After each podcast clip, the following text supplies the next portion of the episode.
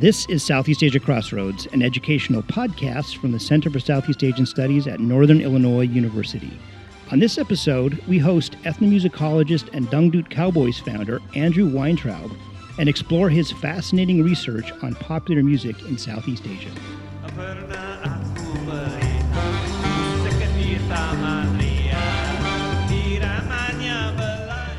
Well, good afternoon and welcome to another episode of Southeast Asia Crossroads. Uh, I'm Eric Jones, and with me in studio is uh, Dr. Andrew Weintraub. Thanks for joining us. Thank you, Eric. Yeah, uh, this is a this is a this is a fun uh, opportunity. A little a little different. We got a lot of uh, we got a lot of uh, academic content coming your way, but some music as well. Um, Dr. Weintraub is a professor of music at the University of Pittsburgh and does a lot with ethnomusicology and their music program there, and the traditional uh, the traditional stuff that um, all of uh, the programs have, like your your your gamelan ensembles. Is that right? But yes. uh, he is also the uh, the founder of the Dangdut Cowboys, which has uh, just concluded a worldwide tour of of Indonesia and Pittsburgh. We uh, can we lure you out to DeKalb? Um, you know, like you'd have a gig at the uh, uh, here. Just uh, just putting it out there. But uh-huh. um, so uh, again, welcome welcome uh, to to our studios. Um, maybe for our listeners, uh, tell us about tell us about dangdut. What is dangdut? Dangdut is Indonesia's most popular form of music.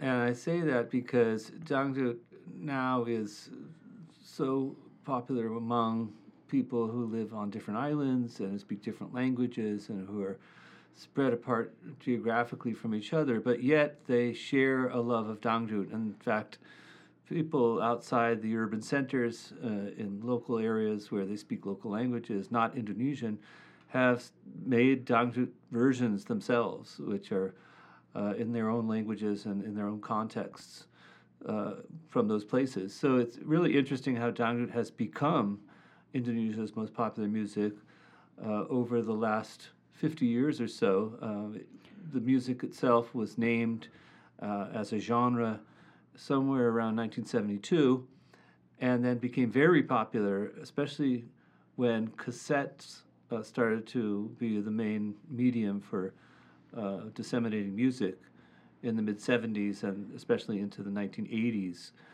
And so it's a, a, form of music that combines a lot of other kinds of music, uh, like Hindustani film music, um, Arabic pop music, uh, Melayu or Malay popular music, of course, uh, from the region of Southeast Asia uh, that Indonesia sits in, and also uh, new forms of music like pop and rock and even reggae uh, from other popular styles around the world. Is is it an, is it an overstatement to say that sort of in Indonesia is is a very disparate country uh, in, in, culture and in and in, and in its islands, and this is a this is a common um, a familiar glue that's that that no matter where you go, you're gonna and it might have local variation, but it's mm-hmm. is it this consistent popular uh, genre? Yes, it's interesting because as a national form of music, it doesn't relate too closely with any one particular area. So it's something that is common to everybody. So it's not like, oh, this is Javanese no. music or this is. I mean, there are right? those versions of yeah. it. But uh, mm. there, especially over the last thirty years or so, when it, the form has become more regionalized, uh, those those forms have started to come up, but they have this basis in a kind of generic dangdut that started in the 1970s which was based on an earlier form called Orkes Melayu, or Melayu Orchestra, or Malay Orchestra, that was also popular and was recorded, and it was on the radio, but never to the level in which dangdut is popular now. So it's it's Indonesia's most popular music. It's like like Bahasa, like the language itself. It's not owned by any one group. Um, but as you point out, it's pretty woefully understudied. So why is that? Yeah, that's well, it's interesting because, especially within the field of ethnomusicology, uh, scholars have not really paid much attention to it until uh, I mean there was no book about Dangdut until I wrote that book in 2010, and the most important study of Dangdut that had ever been done uh, was in 1982 by William Frederick, a historian at Ohio University. It, it would be like not having a book about rock and roll or blues Right. or it's really I mean, the book that I wrote was a really uh, scaled down, basic uh, overview in a, w- a lot of ways, explaining what is Dangdut, where did it come from, who are the major stars, and covering a huge historical yeah. period uh, for a, one b- small book.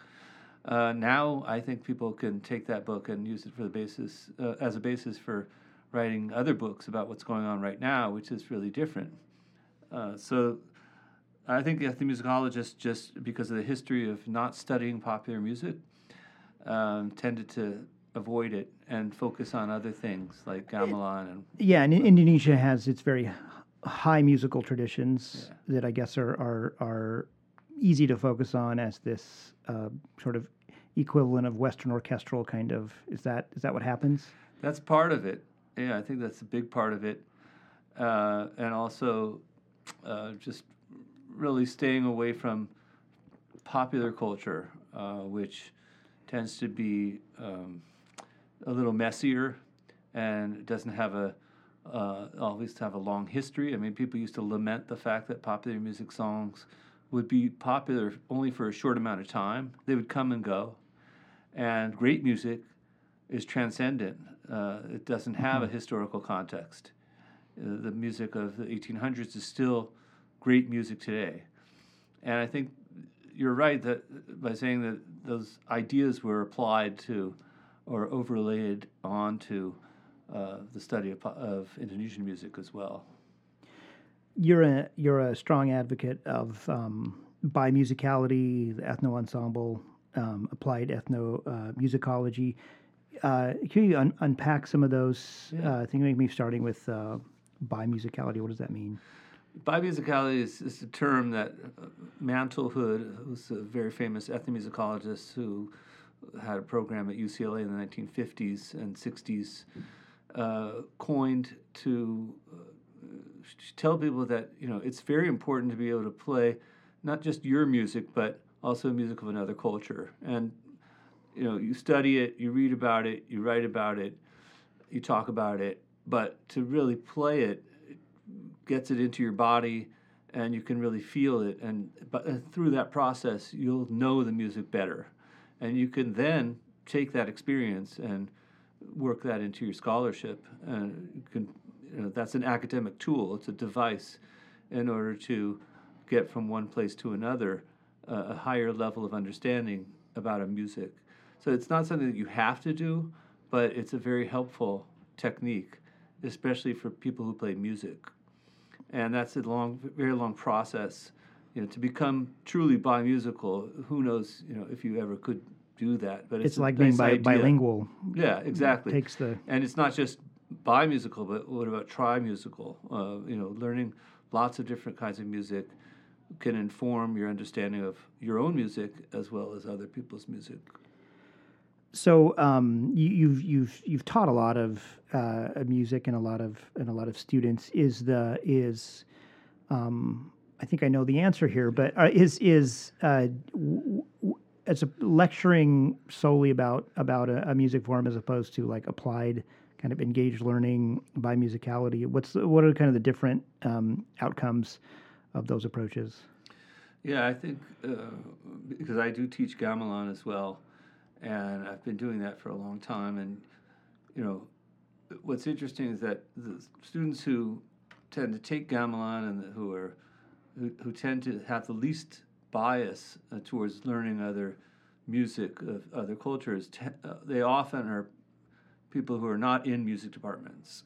So um, gamelan at a lot of universities is played by you know students in biology and physics and and history and uh, linguistics and people who are you know they're not necessarily interested in the music itself or Indonesia for that matter, but they see it as a, a way to learn about something outside of themselves and to se- step into somebody other's, somebody else's shoes or to embody the music as a way of, of learning something new. And so it's a really fascinating process that happens when you see that you know, with students over the course of a semester. And it's really exciting that they are able to uh, realize so many different things by actually playing the music and feeling it in their bodies and t- working with uh, Indonesian teachers, for example, And it who learn in a totally, you know, who teach and learn in a totally different way. I mean, it can, yeah, it can, you know, it can take, you know, years and a lifetime to, to master, like, you know, gamelan, but it- there's also an entry level Yeah. where you can, you know, someone can sit in and in, in 30 minutes be doing something, be, be actually, um, uh, you know, participating. And it's, it's that, it's that kind of amazing, it has this, this, uh, um, ability to, to be accessible at one level, then for the, for the, for the real purist, you can go as deep as you want to go. Um, it makes it a unique form. Um, so, the dying to ask about the Dangdut Cowboys. Uh, who who are they? And uh, tell us about this this really interesting tour. Yeah, well, the Dangdut Cowboys is a band that I formed in 2007 as part of my research and teaching on Indonesian music, especially popular music, which I became interested in um, around.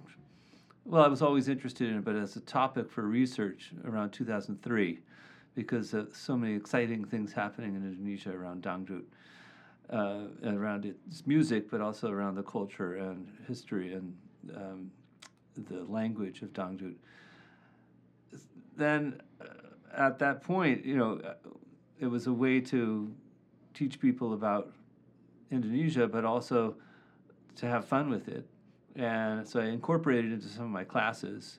And then I decided to actually form a band that could play out and perform, never thinking that we would be invited to Indonesia to uh, to perform as part of this tour. You want to stay in the, the in local Pittsburgh uh, club scene, and then uh, Yeah, well, uh, you know, uh, there were some clubs, but also the embassy in D.C. yeah, yeah. Washington uh, was very interested in us, and You know, I was just there. They were talking about you. I, w- I had a bolo tie on, and they they they they ma- they mentioned. I said, I do know the Dong of the Dongdu You, Cowboys. you Yeah. could be a Duncan Cowboy. okay, well, know. we'll You- talk. Yeah, fingers crossed. we'll that. see how this goes. Yeah.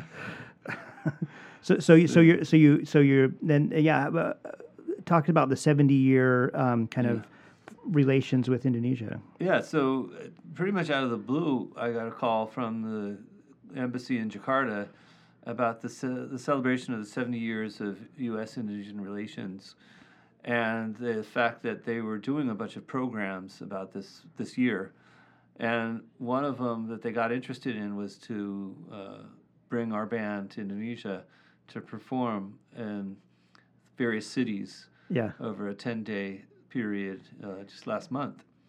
So we did a lot of performances, we did a lot of media events, we uh, appeared at universities and did uh, discussions and lectures, and um, then we uh, you know did some television performances as well. So it was quite successful from our perspective. Not not not just some television performances. I mean, we're talking uh, the this one Friday performance. I mean, how many how many people pro- likely saw that? I'm I'm saying hundred million. Of I you know I don't know exactly, but you know figure in a, a country of 260 million. Yeah, they watch A those. Friday night Yeah. live with the most famous, you know, Dangdut star Rhoma Irama. Guessing and Via Vallen, I should mention, is also really popular right now. Was was on that show as well. Yeah, so uh, we're we're gonna have some we're gonna have so we're gonna drop some music into this uh, to this episode. But uh, if our uh, if our listeners um, look up Dangdut Cowboys on on YouTube, they can see a lot of these, right? Yeah, the so the Indonesian TV stations and the um, sponsors are very good about putting everything on YouTube. So there's a lot of stuff on there already that they can see. uh, yeah, so go check go check that out, everybody. So this so this tour um, was was explicitly for you know about cultural diplomacy and. Um, but I think you, and you make an argument. Dangdut itself is a tool for um, uh, cultural diplomacy. It's uh, hybridity, adaptability, other factors. Um, so why why is Dangdut this this kind of interesting vehicle for that? Yeah, I think it's because of what I mentioned earlier. Dangdut is such a, a pervasive form of music in Indonesia, mm-hmm. and it's immediately recognizable everywhere. Yeah, like we should say, like if you if you get on buses, if you right. walk into yeah, you know, like food bazaars, if you people, it's motorbikes passing by, like it's it's the music you're going to hear. Yes, it's uh, it's it's seemingly everywhere, although obviously not everywhere, but it's extremely popular um, and I would say, you know, arguably the most popular music of Indonesia because of its um, pervasiveness and the localization of dangdut in so many different places. Uh, so it, you know, it's that, but it's also the the music itself, which is which can accept so many different influences and can blend so many different styles, including you know, Hindi film songs and mm-hmm. Malay music and Arabic pop and rock, and other kinds of popular music. So it's automatically uh, a great uh, candidate for using as a, a, model of cultural diplomacy because it's able to, it's so open and so, uh, you know, its ability to accept all those influences is profound compared to other kinds of music. An- another thing that uh, that's interesting about uh, Dangdut is its is its political side, yeah. um, which is really fascinating. So uh, maybe maybe say a bit about that. What is the how do the politics of Dangdut play out in, in Indonesia? Yeah, there's the politics of, of culture within Dangdut, but then there's the you know Dangdut and politics and the relationship between Dangdut and local elections has been really important, and, and national elections for that matter, uh, since the mid 1970s when candidates would ha- have campaign rallies and they would call Dangdut singers to come and gather people together. And so people would come to see their favorite stars, and then they would be told who to vote for, essentially. Right. Come for the Dangdut, stay for the, the political content. yeah, yeah, exactly. And sometimes they would be paid to vote for those candidates too. Uh, besides that, um, there's a sense of, you know, that so, since so many people are listening to the music, you, you know, there's censorship that happens in Dangdut even today.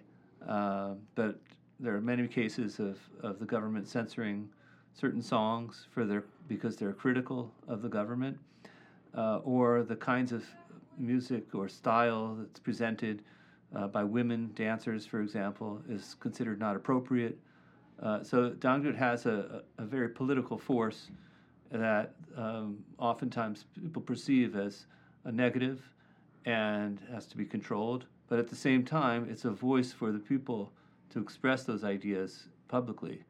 And so you have this contestation going on around political ideas and uh, what's appropriate for the country you experience you you related the story of you experienced a little um, political censorship uh, yourself when uh, when uh, on national television when the Dangdut Cowboys performed wanted to perform their song Indonesia. So what happened? The song called Indonesia is one that was written by Rhoma Irama in the 1980s to criticize the Suharto regime. And it was so, so there's the word golongan in the song, which is Golongan Karya, which is the political uh, organization that's connected to that was connected to the New Order, and the president at that time was Suharto. And so it's a very politically contentious song, uh, but I didn't think it would be uh, very um, sensitive at this moment because it's an old song and I've heard it performed on national TV many times. So we worked it up and we uh, wanted to perform it on TV um, with Rhoma Irama and his band. But when I presented the set list to the producer, they decided that it was inappropriate because the, there's an upcoming election and it's very sensitive. And so political issues in songs uh, are, you know, naturally, according to them, gonna, you know, be sensitive and, and be a problem. So that's what happened, and we weren't able to perform that song. And the lyrics of that one are, aside from mentioning the Golongan, which is connected to the political organization, it has the words um, "Yang kaya makin kaya, yang miskin makin miskin," which means the rich get richer and the poor get poorer. And we and there's also other words like korupsi. Mm. It has uh, the word korupsi, corruption, is mentioned twice in the song, and so these are words that you know might be generic in some other contexts, but because of an upcoming election in April, they are seen to be extremely sensitive. It, it has it's you know Dangdut has such a a wide vocabulary for you know so if you know as a as a as a Westerner you make comparisons to the own genres you know like the uh, a lot of the lyrical content can sound very uh, country country western like the the you know heartbreak and the, or blues uh, but then it has you know this some of the political content um, like reggae that uh, you know that, that's very pointed. Um, it uh, it strikes me that, that, as as diverse as Dangdut is, it, it is it is really understudied as this this kind of as as as dynamic as Indonesia as Dangdut has these all of these faces that it can take on. Mm-hmm. Is that an overstatement? No, that's exactly right, and that's why when I wrote my book, I entitled it Dangdut Stories uh, because these stories about particular times in the history of Dangdut um, have their own meanings, which can be highly contested by whoever you're talking to. So they're stories that can be interpreted in lots of different ways, and the meanings of those uh, stories will change depending on who you talk to and when they are produced. So Dangdut never had a singular meaning it was always something that you could infuse with your own meaning and your own position.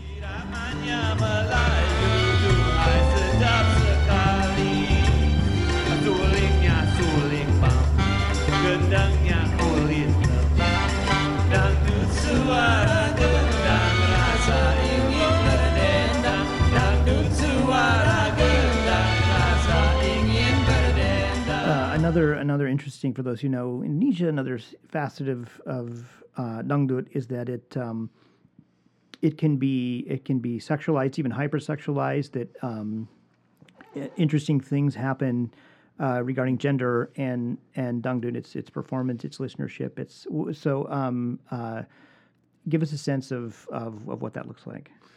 Well, I think historically it had always been a place where women could express themselves in the lyrics and through their bodies on stage.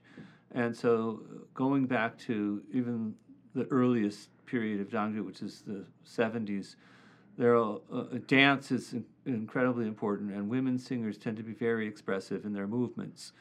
And some people would say they're they go over the overboard, uh, or you can use the word hypersexualized or eroticized, uh, and so there are lots of different positions about that, um, especially in the recent history with uh, national television uh, broadcasting certain singers, you know, in a, on the national level.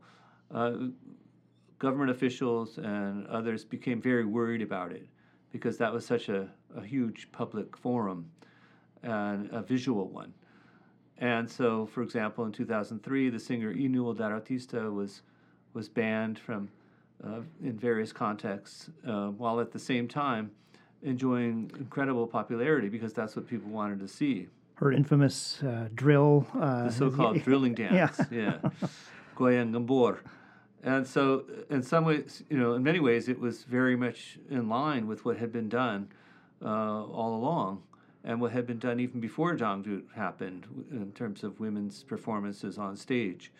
But because it was in a, a national um, television right instead of having happening quietly in, in, in sort of right. neighborhood festivals now it's um, uh, now it's it's broadcast and say and right. redistributed on the internet right um, and then the internet comes in and you know if yeah. you search dangdut on the internet uh, or on youtube probably the one, the most hits uh, or the, the most popular things that you're going to see right away are the ones with the most hits, which tend to be the ones with the most eroticized movements in them, and you know to draw people's attention.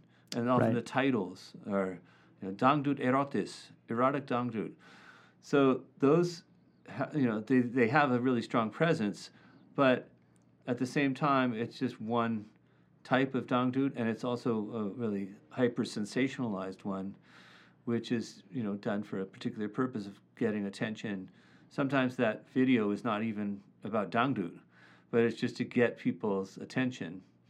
And so this this you know has caused a lot of issues to come out in public forums and through media, and people speaking out about it, especially with uh, the country the most uh, number of uh, Muslims in the world, uh, the Islamic parties becoming very strong politically, uh, and the discourse about Islam, uh, especially after the fall of Suharto in the late '90s, becoming more prominent.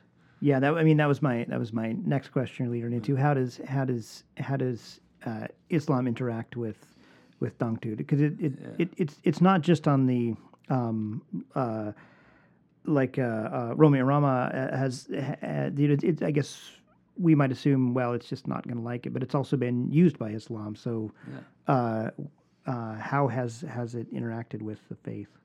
Yeah, I mean, as you said, Rhoma Irama, the king of Dangdut, is uh, you know, uses Dangdut as a form of da'wah or proselytizing about Islam. There's a lot of Islamic messages in his songs, and underlying the whole performance. If you watch a performance of Rhoma Irama on YouTube, for example, you know uh, they're often dressed in white robes, and the singers, uh, uh, the dancers who are in the back of the stage, there are four female dancers who are performing movements that are, according to him, appropriate for Islam.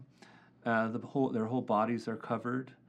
Uh, so there are lots of Islamic elements in Rhoma Irama's performances, but also there's a sense of women who are performing in what we might think of as very highly eroticized ways, um, being you know 100% Muslim themselves, and uh, there are lots of studies about this uh, where people are saying there's nothing inconsistent about dancing in those ways and being a good Muslim.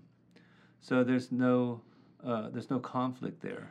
I, remember right after uh, the fall of, of Suharto that uh, some Indonesian friends, so an older couple that I knew, they they sort of uh, you know, and, and and there was lots of contestation for what what the new Indonesia is going to look like, and some of the more uh, uh, Islamic groups had sort of saw as a chance to sort of um, spread their wings and, and call out Dangdut for we should this should be banned, and I and I, and I remember them saying like you know well if if that's what being you know uh, the devout Muslim is, then like I, I mean I, I want my dangdut like I and, and so, so maybe maybe uh, uh, Rama has found uh, like a, a, a the loophole. Well, if you, you this is you can you can have it you can have your your dangdut and still be a good Muslim or is it is it is it is it a safe dangdut that way?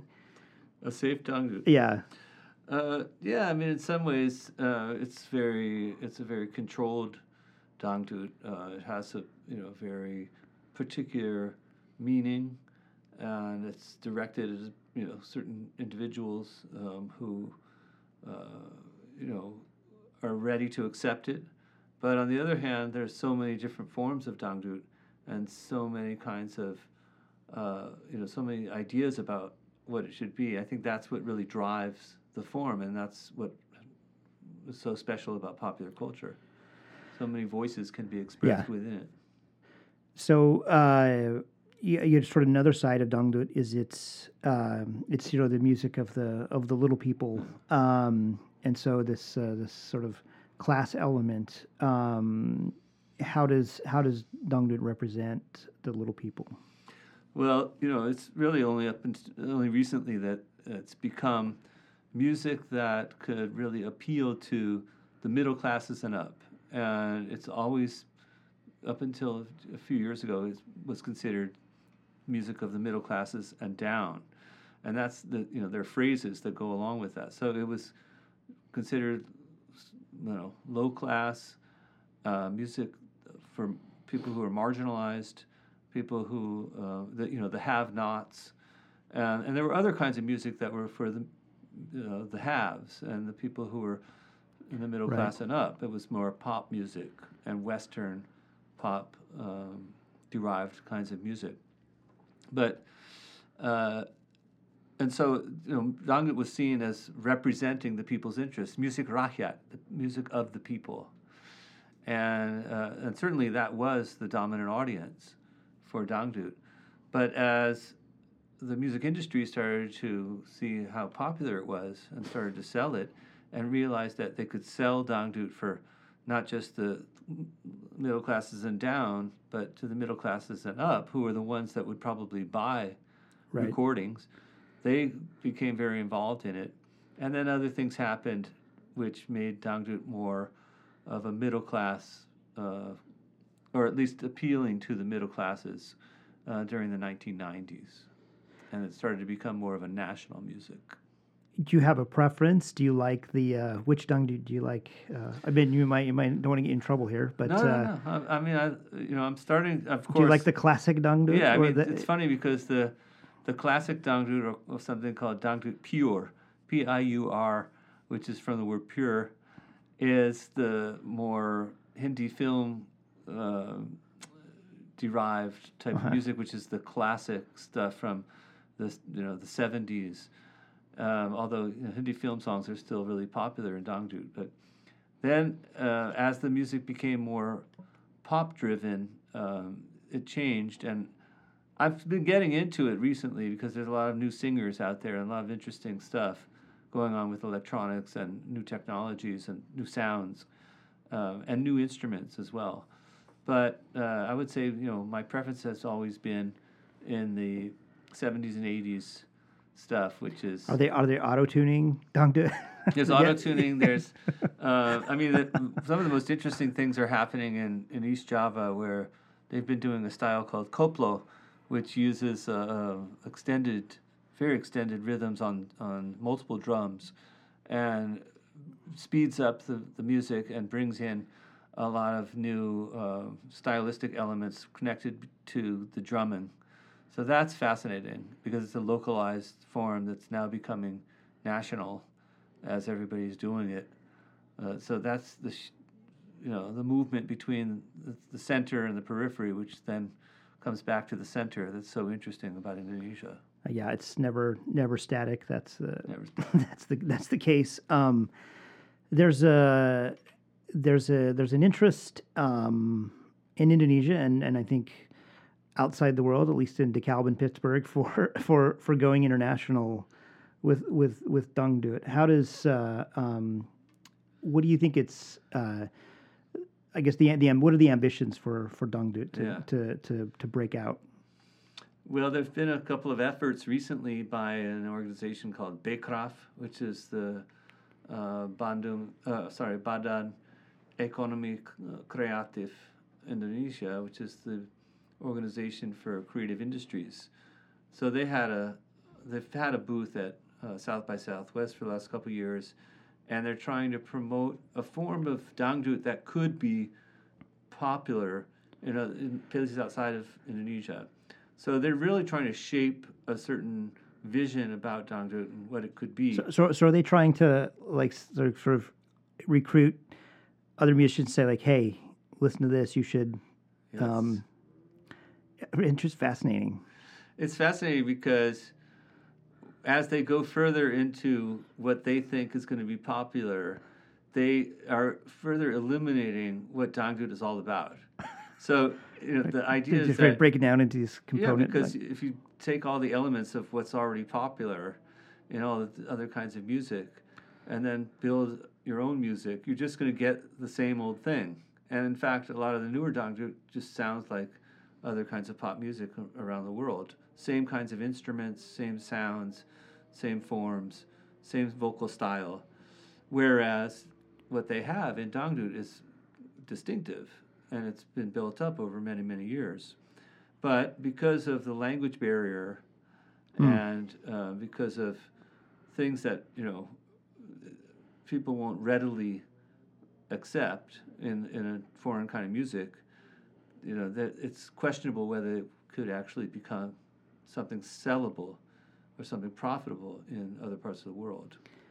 So, are you saying the Dangdut Cowboys are going to be at South by Southwest? Is that uh, is that in the cards? Oh, I don't know about that, but you know, they when we toured there, they claimed that Dangdut had already become a global form because a band already existed in the United States and were playing Dangdut and making it popular. And yeah, you know, who knows what will happen after this? There are some other efforts to bring in, uh, for example, to blend hip hop and English lyrics with Indonesian lyrics, and and dangdut, hmm. um, in a you know a video style that looks very contemporary, and so you know, but the objective there is also uh, for uh, a market for to yeah. profit, whereas our objective has always been on the educational side. What was your what was the reception like in in Indonesia when the uh, or maybe and maybe compare it with you know Pittsburgh when the when the when the Dangdut Cowboys were playing. Yeah, it was really eye opening, especially for the musicians who had never been to Indonesia, to actually play in front of an audience that knew the music and loved it. And you know, I gotta say, we we you know sound pretty good if you stack us up against the recordings. Right, you guys are professional. You guys are I you mean, know the musicians. Yeah, they're great musicians. Yeah. I mean, if anything, it's the the inflection of our voices and singing that uh, you know might be objectionable or might be different. Um, although both of the singers speak Indonesian pretty well, but uh, you know to see their reaction to songs like uh, "Your Cheating Heart" blended with "Kegagalan Cinta," and to see the you know, people's bodies they you know actually physically would move when they heard the transition in the music and wow. recognized it or just thought it was strange or something. So this realization that you could see in, in the body was really fascinating for us. In the in the in the video clips I watched, the live ones, like the the, the crowd is the crowd is singing the entire the whole crowd seemingly yeah. singing. That's that's uh, that's quite an experience. It was, yeah, and they you know we picked songs that are pretty famous yeah, uh, including two songs that are really popular right now, uh, and so we knew that I knew anyway that it yeah. would, they would be well received. Were your were your, were your bandmates who who for whom if you know if you're playing this out in in Pittsburgh, they might think like you know people like oh that's it's interesting, but I have never heard that before. It's the the, the contrast between Guinea and Indonesia yeah. and like they screaming fans. Well, you know we we did a couple of gigs before we left uh, just to so we could play the music in public and uh, a couple times we played it. I would say it's more like hipster bars. So yeah, there's a sense of love, you know, liking the music and shaking your head and tapping your foot, but th- nobody would get up and dance because uh, that's just not cool. And so right. they, you know, the musicians didn't know what was going to happen. I mean, when, once Indonesians hear dangdut, they they want to move. I mean, that's the typical response, and people yeah. will tell you this. You know, it makes me move my body. And so uh, the musicians in my group were really surprised that that was so true wherever we went. Yeah, people couldn't. Uh, I, I watched those clips of like when you see, um, say in the in the in the first half of the '60s when you know the Beatles or what. The, the, the, it's hard, to, and I'm thinking like, will that ever happen again in uh, in in Western music? But in in you just need to travel outside of the West, and there are still places where that there's almost an uncontrollable like I I, I have to get up and, and, dance. Yeah, well, that's interesting. We do another one uh, where we start out with Wipeout, and then we go to another Indonesian song, and you know it's clear to us that the composer of the song was familiar with that kind of music, and so we want to show that, but also just having people respond to that music that they don't really know. Yeah. And then learning about it through what they already know is really is really fascinating. So it's a two way street. Yeah. Well, th- hey, well, um, thank you for joining us, uh, Andrew. What uh, um, what's uh, maybe give us some some plugs? Any we should we should uh, we should be searching out the Dangdut Cowboys. Uh, uh, what's what's coming up next in your research? Well, yeah, it'd be great if people, you know, as I said in Indonesia, one of the ideas is that people will start their own dangdut bands and get more interested in it, um, and te- especially through teaching and awareness about Indonesia. Uh, our stuff is all available online on YouTube and a lot of media uh, reports about what we do. My book called Dangdut Stories, which was published by Oxford University Press in 2010, and then uh, some other articles.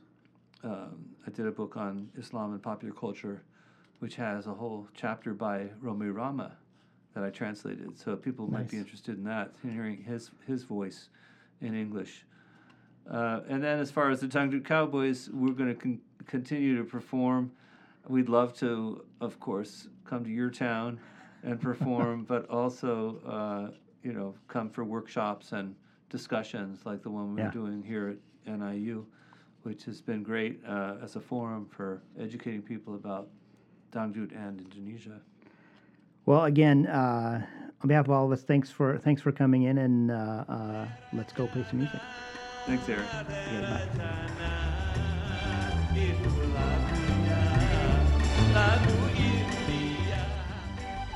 Crossroads would like to thank Rhoma Irama's Music, the King of Dangdut, and the Chinyu for production assistance.